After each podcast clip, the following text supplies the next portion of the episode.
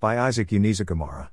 The Director of Women Against Violence and Exploitation in Society, Sierra Leone, WAVES S L, Hannah Yambasu, said on Women's Day that women in Sierra Leone are still struggling to be empowered and realize equality. Speaking during the International Women's Day to commemorate the event at an interdenominational church gathering, Yambasu said, "We're not celebrating Women's Day but commemorating it because we're still struggling for a safe and enabling environment that favors our equal participation in leadership and our freedom from S G B V. There still remains a need for the elimination of all forms of violence against women and their protection from the traditionally disenfranchised female population, particularly in rural settings, which is key to societal development."